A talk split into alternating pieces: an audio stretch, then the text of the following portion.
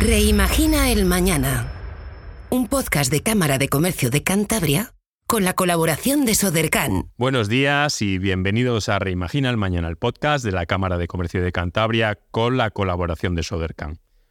Soy David Ramos, responsable de creación de empresas y comercio minorista de la Cámara.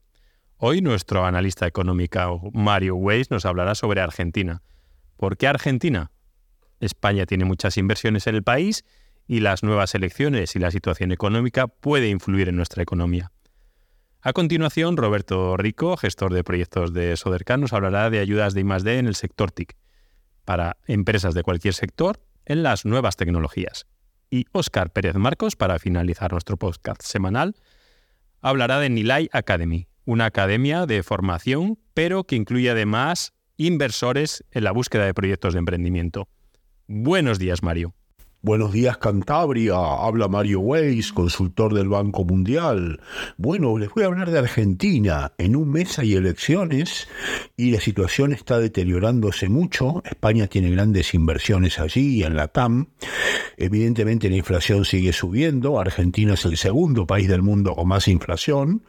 Este mes será del 11% al mes y el año, el mes que viene es próximo igual, con lo cual vamos a tener una inflación global altísima de 160, 170, segundo país del mundo, después de Venezuela por inflación.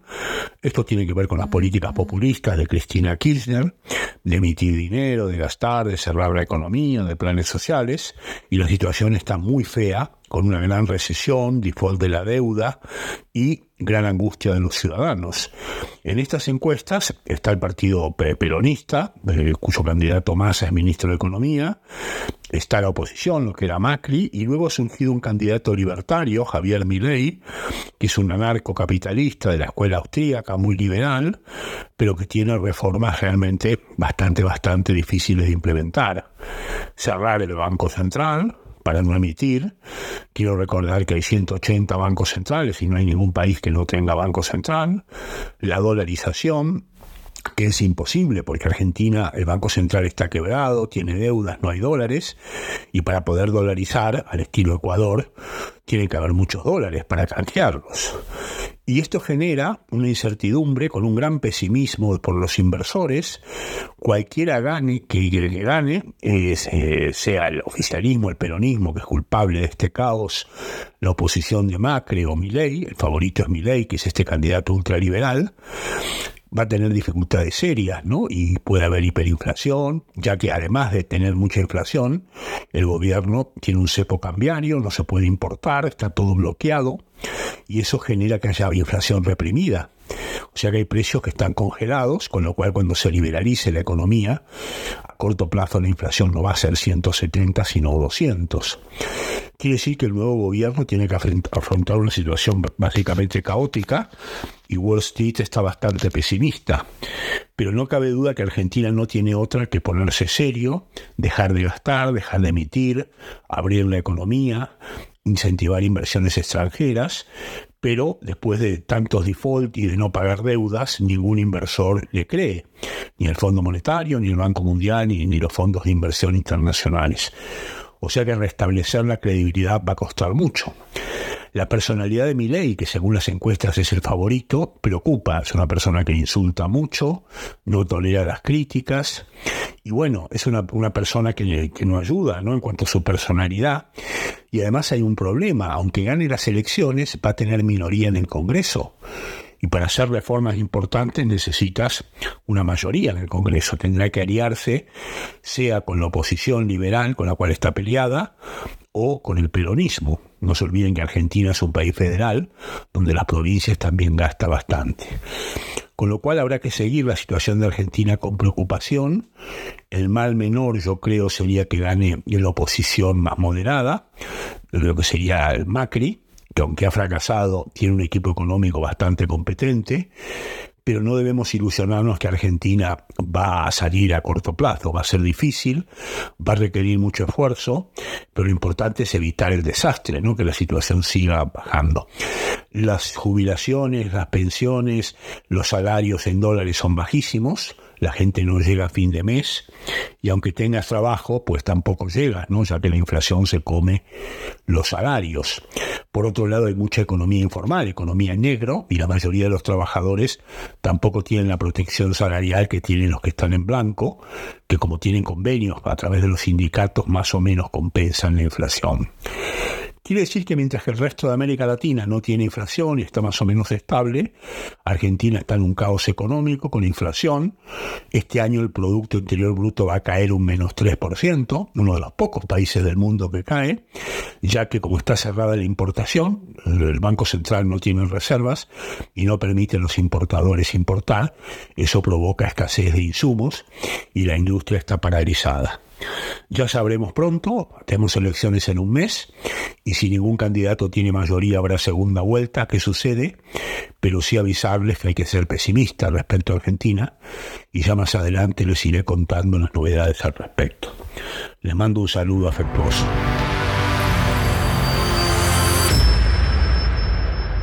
Y continuamos con nuestro podcast semanal Reimagina el Mañana, con la colaboración de Sodercan y tenemos una, persona de Sodercan, ¿no? Roberto Rico, gestor de proyectos. Buenos días, Roberto. muy buenos días. Encantado.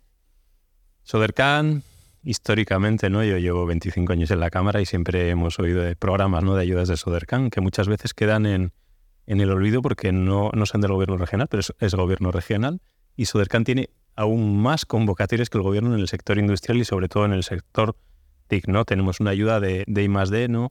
Importante, sector TIC, que está los últimos años siempre en boga, ¿no? Y en boca de todos porque necesitamos apoyo. Sodercan apoya, ¿no? Económicamente a estas empresas que quieren hacer ese esfuerzo económico en la situación que, estamos, que siempre va, va a repercutir, ¿no? Y va a tener un efecto incentivador que luego, luego veremos lo que es en la, en la economía de la empresa y la economía de Cantabria. Así es, sí. Cuando hablamos de, de TIC, tecnologías de la información y comunicaciones, eh, lo que estamos hablando es de, eh, digitalización. Digitalización, que es una palabra que ahora todo el mundo usa, parece que está muy de moda en todos los sitios. Cuando hablamos de temas europeos, hablan de digitalización y verde, a nivel nacional digitalización. todo, claro, todo, todo es digitalización. Eh, cuando estamos hablando aquí de, proyectos y más de TIC, es, una parte dentro de, esa digitalización. ¿Por qué digitalización si hay las empresas de Cantabria están digitalizadas, pues parece que no, ¿no? Que tenemos un, gran problema. Eh, avanza muy rápido. Todo, ¿La tecnología o las empresas? La tecnología más que las empresas. Entonces ahí, ahí es donde se produce un, gap, una diferencia mm. entre lo que podrían hacer y lo que hacen. Hay que entender que las empresas tienen, pues tienen sus plazos, sus velocidades pero sí es cierto que hay muchas oportunidades que muchas veces se les pueden quedar atrás por miedos, por tiempos. Eh, y esta línea lo que intenta es ayudar en esa parte de digitalización, no en, la más terrenal, vamos a decirlo así, no en la implantación del día a día. Mm. Eso, bueno, ya hay un mercado, hay algunas ayudas que, están para esto. Kit digital que está... Claro, estamos hablando de, Es como el bono ese del kit, ¿no? Eh, estamos hablando del kit digital, estamos hablando de las oficinas PYME, estamos hablando de Digitalizate de Sodercan, mm. estamos hablando de algún, de algún otro tipo de, ayudas que existen. La Dirección General de Innovación tiene también a nivel nacional. Eh, aquí cuando hablamos de proyectos y más de TIC estamos hablando un poco de la punta de lanza dentro de esa digitalización, ¿no? Del, bueno, quiero hacer algo que no existe. Innovación. Exactamente. Estamos hablando de lo importante, ¿no? Ayer teníamos una reunión con, un compañero estudio de Sodercan y el gobierno regional y hablamos de esa, en algunos casos, falta de innovación, ¿no? Que es lo, lo importante. Claro, al final estamos hablando de, pues eso, esa I más D, pues bueno, investigar, pero, pero no tampoco la investigación básica, sino la investigación aplicada. El coger y decir, oye, hay unos ciertos conocimientos, ¿cómo aplicamos esto, que estas tecnologías, este, este conocimiento, estas herramientas, lo mismo se pueden utilizar de una manera distinta, investigarlo. ¿Qué ocurre? Que eso al final puede valer para algo o no valer para nada. Porque estás investigando, estás intentando aplicar cuestiones ahí. Estaríamos hablando que los proyectos que se presentan en esta línea, pues estamos hablando de la punta de lanza de, de lo que podría haber. Estamos hablando que mayoritariamente son desarrollo en investigación. Cuando se habla de I D, no todo el mundo entiende que que esa investigación realmente, pues claro, para cada cual nuestros niños son los más guapos. pero bueno, puede haber que haya hay muchos más niños en la calle. Entonces, mayoritariamente se entiende que es un desarrollo, es aplicación de tecnologías que ya existen por ahí en mi, en mi sector, en, en mi producto. ¿A qué sectores va dirigida, Roberto? Eh, en sí estaríamos hablando en general, no hay en las bases viene viene bien definido empresas. las empresas de Cantabria en proyectos y más de pero bueno viene definido lo, que serían los beneficiarios los potenciales beneficiarios. Viene vienen bien bien definido. Ahí aquí la, la, cuestión sobre todo es el, tipo de proyecto. O sea porque la gente muchas veces estaba comentando antes con el tema de digitalización no, pues es una ayuda para digitalizarse, no, no es una ayuda para digitalizarse. No es para que montes tu wifi, para que cambies tu wifi, no es para que implantes tu sistema de gestión, tu RP, tu CRM, no, no es para eso. ¿Vale? Estamos hablando que puede ser, se suelen definir, eh, internamente tenemos definido como dos líneas, una que es telecomunicaciones. Hay que tener en cuenta que en Cantabria tenemos un altísimo nivel en la parte de telecomunicaciones, empresas muy buenas en, en cuestión de telecomunicaciones y otra que sería la parte de, información, que general es todo. Podemos estar hablando de, pues de la gestión de los datos, de almacenamiento de los datos, de procesamiento de los datos, de temas de IoT, de sensórica. O sea, es muy amplio. Ciberseguridad. Ciberseguridad también. Pero claro, estaríamos hablando en temas de ciberseguridad, lo que estábamos comentando antes. No, no es la parte más baja. Dice, no, es que voy a poner ciberseguridad en mi empresa. Muy bien, lo raro es que no lo tuvieses ya. Pero bueno, esta línea no ayuda a eso. No va en, no va en esa línea. ¿Qué intensidad de ayuda pueden recibir las empresas y hasta qué plazo lo, podemos solicitar? Eh, lo podemos solicitar hasta, hasta el 22 de, este mes, ¿vale? De septiembre. Eh, y las intensidades, estamos hablando que se rigen, las ayudas, a haber varios regímenes, regímenes por los que se, se basan. En este caso es el de excepción por categorías ¿Mm? y puede tener hasta, en pequeña empresa, hasta un 70%. ¿Qué ocurre? Que todo el mundo, es lo mismo que hablábamos antes, mi niño es el más guapo. Todo el mundo se va a lo más alto. Dice, bueno, esos 70% si es un proyecto de investigación industrial eh, para una pequeña empresa. Si es de desarrollo experimental, que es lo más normal, ¿no? Eh, estaríamos hablando de hasta un 45%. En cualquier caso, estamos hablando de porcentajes altos. ¿vale? Una gran empresa, en un proyecto de desarrollo experimental, estaremos hablando de un máximo de un 25%. ¿Qué solemos aplicar también aquí? Pues bueno, en función de los porcentajes, en función de las puntuaciones, estamos hablando que aquí es concurrencia competitiva. Concurrencia competitiva, eso el orden de llegada no es importante, pero no, no esperemos al día 22. No, cuanto antes mejor. Eh, sobre todo eh, se dan dos circunstancias. Por un lado, los plazos para, para cumplimentar las memorias y demás, eh, pues bueno, te, te lleva un tiempo. ¿vale? Sacar los datos, los, los costes que vas a tener, las dedicaciones en horas, traducir los números, eso lleva un rato. Y luego que es que casualmente, no sé por qué, siempre todo el mundo el último día se le estropea el ordenador. Entonces no esperes al último día. O el certificado digital. Eh, hay una actualización a nivel nacional que nos pasó hace poquito, y hasta las 7 de la tarde, porque se abrían antes de las 12 el registro, estaba en plazo. Antes que la administración abriera el plazo de nuevo, que siempre tenemos que pensar que no, Claro. Tiene por qué. Entonces siempre surgen problemas de última hora. Java. Y, entonces, pues bueno, mejor eh, intenta adelantarlo. Intenta adelantarlo porque si esperas a última hora probablemente no, no llegues en plazo y forma. Se agota todos los años, ¿no? Esta partida presupuestaria. Estamos hablando que se suelen presentar los proyectos, tienen que ser entre 30.000 y 150.000. Sí, son proyectos de enjundia ya. ¿no? la clave, voy a cambiar la clave del wifi. Claro, por eso te decía antes, que son, proyectos de más de... Claro, cuando hablamos de un mínimo de 30.000, eh, la gente dice, bueno, pero es que eso es, es que es muchísimo dinero. Y dice, bueno, depende. O sea, ¿qué, ¿qué, tipología de costes suele haber un proyecto de I+.D.? Un proyecto de I+.D. normalmente tienes costes de personal, dedicas personal a ello. Eh, puede ser que equipamiento, es que para hacer esto, las pruebas, necesito, necesito material. Bueno, ese material hay que tener en cuenta que yo no te voy a pegar material para toda la vida. Te pago el material para el proyecto. Y no son equipos informáticos para amortizar a seis años, son es para ese proyecto determinado. Claro, ¿no? Y tú, oye, pues es que necesito cuatro equipos informáticos que voy a utilizar en este proyecto, vale, pero yo te pago la amortización. la dedicación que tengan esos equipos a esto, que luego tú lo puedes usar para, para lo que sea. Entonces, claro, estamos hablando de costes de personal, costes de equipamiento, que depende de qué equipamientos pueden ser más o menos caros, material, suministros fungibles. En estos casos no es como otros proyectos, por ejemplo, en, no sé, automoción, donde tienes, dices, no, es que tengo, tengo que comprar, pues yo sé, chapa o tengo que comprar, o sea, lo que sea. Aquí los costes de material fungible eh, suelen cambiar. Una parte de telecomunicaciones, pues, lo que sé, es que voy a fabricar, voy a hacer un modelo de antena de no sé qué necesito, eh, prototipo, historia. Bueno, sí puede haber materiales. Hay gente, por ejemplo, que está metiendo, cuando estábamos comentando los equipos para desarrollo, de, puede ser que, que necesites máquinas virtuales. Cuando hablamos del cloud, historias de estas, yo no desarrollo con mi equipo físico aquí, sino que necesito un equipo más gordo, vamos a simplificarlo así, y yo es imposible que vaya siempre comprando uno. Bueno, pues eso lo tengo en la nube. Utilizo mi ordenador para conectarme a otro sitio. Los entornos de desarrollo, de pruebas. Claro, la parte correspondiente de la ejecución del proyecto. ¿Vale? Que luego hay veces que se dan circunstancias de, no, es que la factura es antes, la factura es después. La parte de duración del proyecto.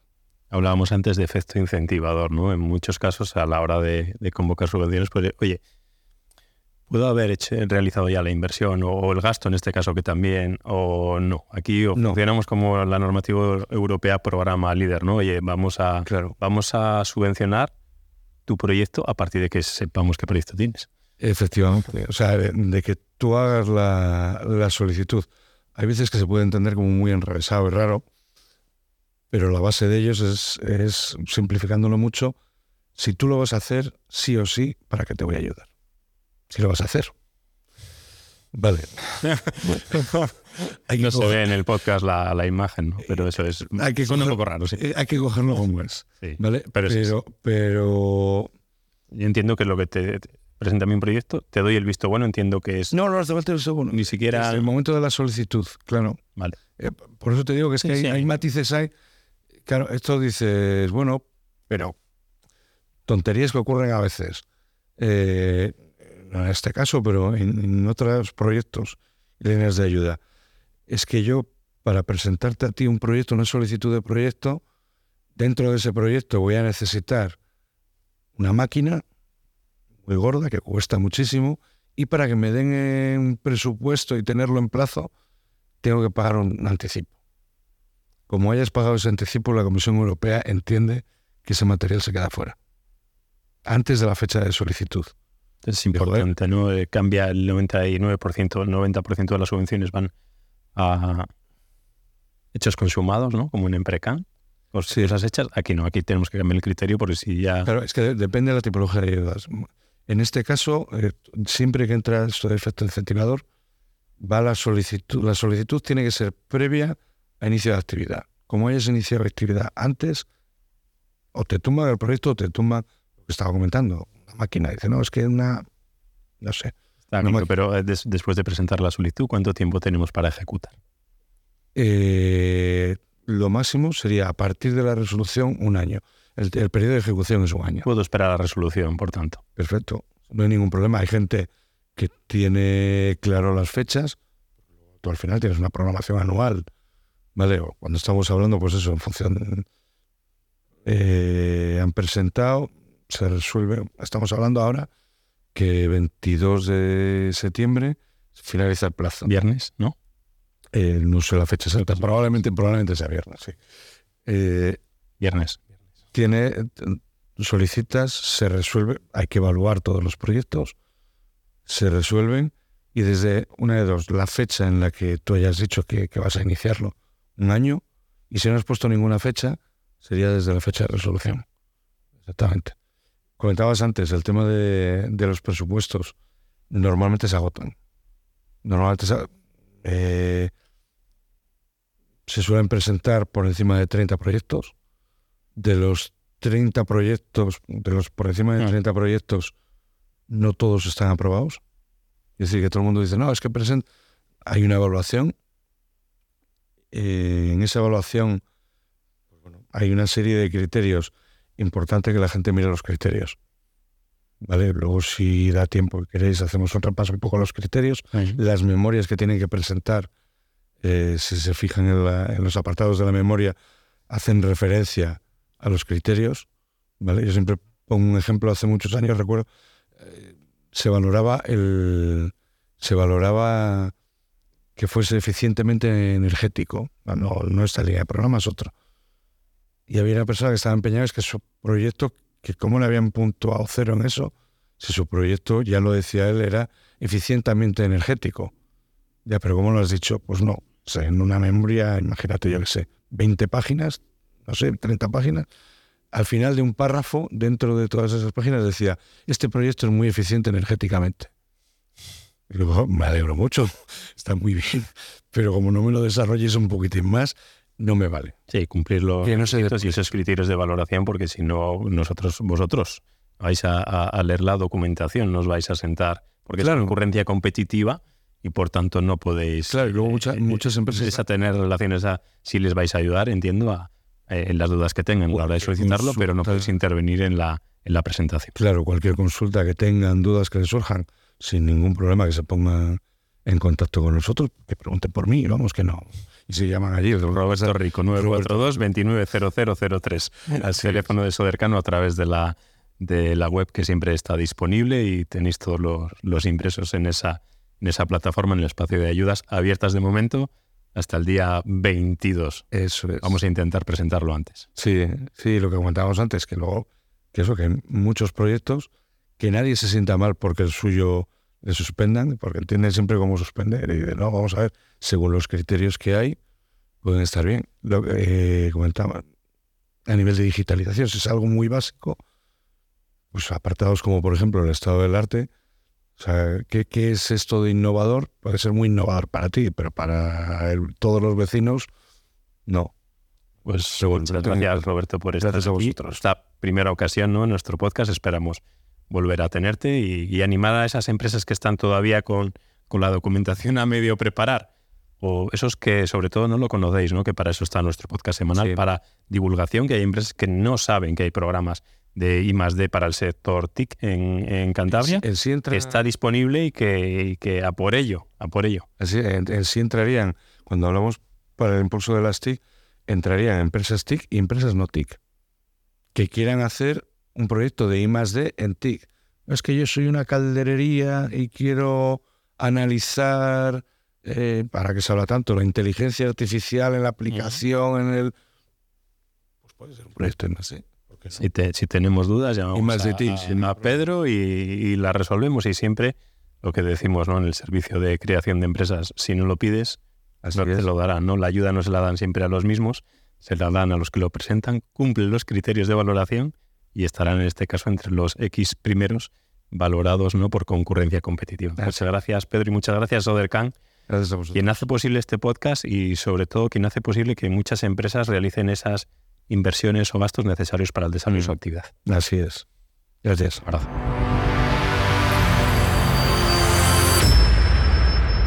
Y ahora para finalizar nuestro podcast semanal, vamos con Óscar Pérez Marcos que nos hablará de esa Nilay Academy. Buenos días, Óscar.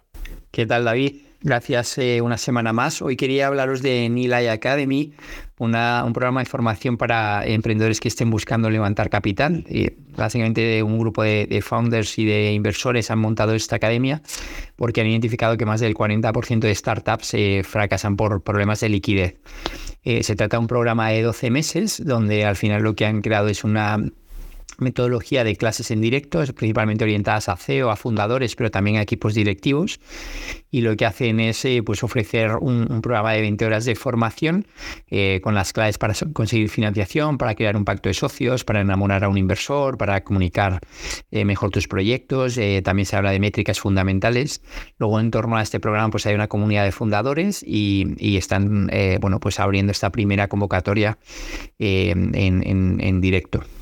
¿Cuándo se desarrolla la actividad y cuántas plazas hay?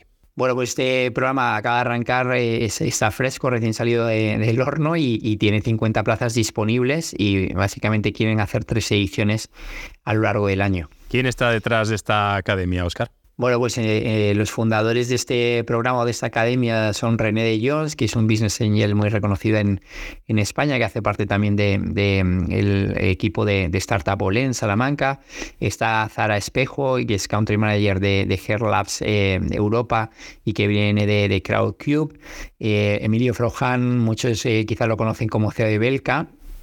Forbes menores de 30 años, ¿no? Está en la lista de líderes, Arancha Martínez, de que es la, la presidenta de It Will Be, también Premio Princesa Girona, y bueno, otros perfiles en esta línea, ¿no? De fundadores de, de startups eh, tecnológicas que, bueno, que ya han vivido el proceso de levantar capital y que de alguna manera pues quieren, quieren compartirlo. Pues hay un descuento de lanzamiento, ahora mismo está el, eh, en un pago de 490 euros, un pago único, eh, y lo que, bueno, de alguna manera podéis hacer es visitar la, la página que es eh, www.nilaiacademy.com y que os compartiremos aquí abajo.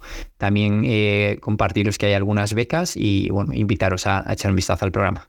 Feliz semana para todas. Muchas gracias, Oscar, por la información semanal. Hasta aquí ha llegado la información. Hemos hablado de Argentina, un país que tiene muy, mucha influencia en la economía de España por las inversiones.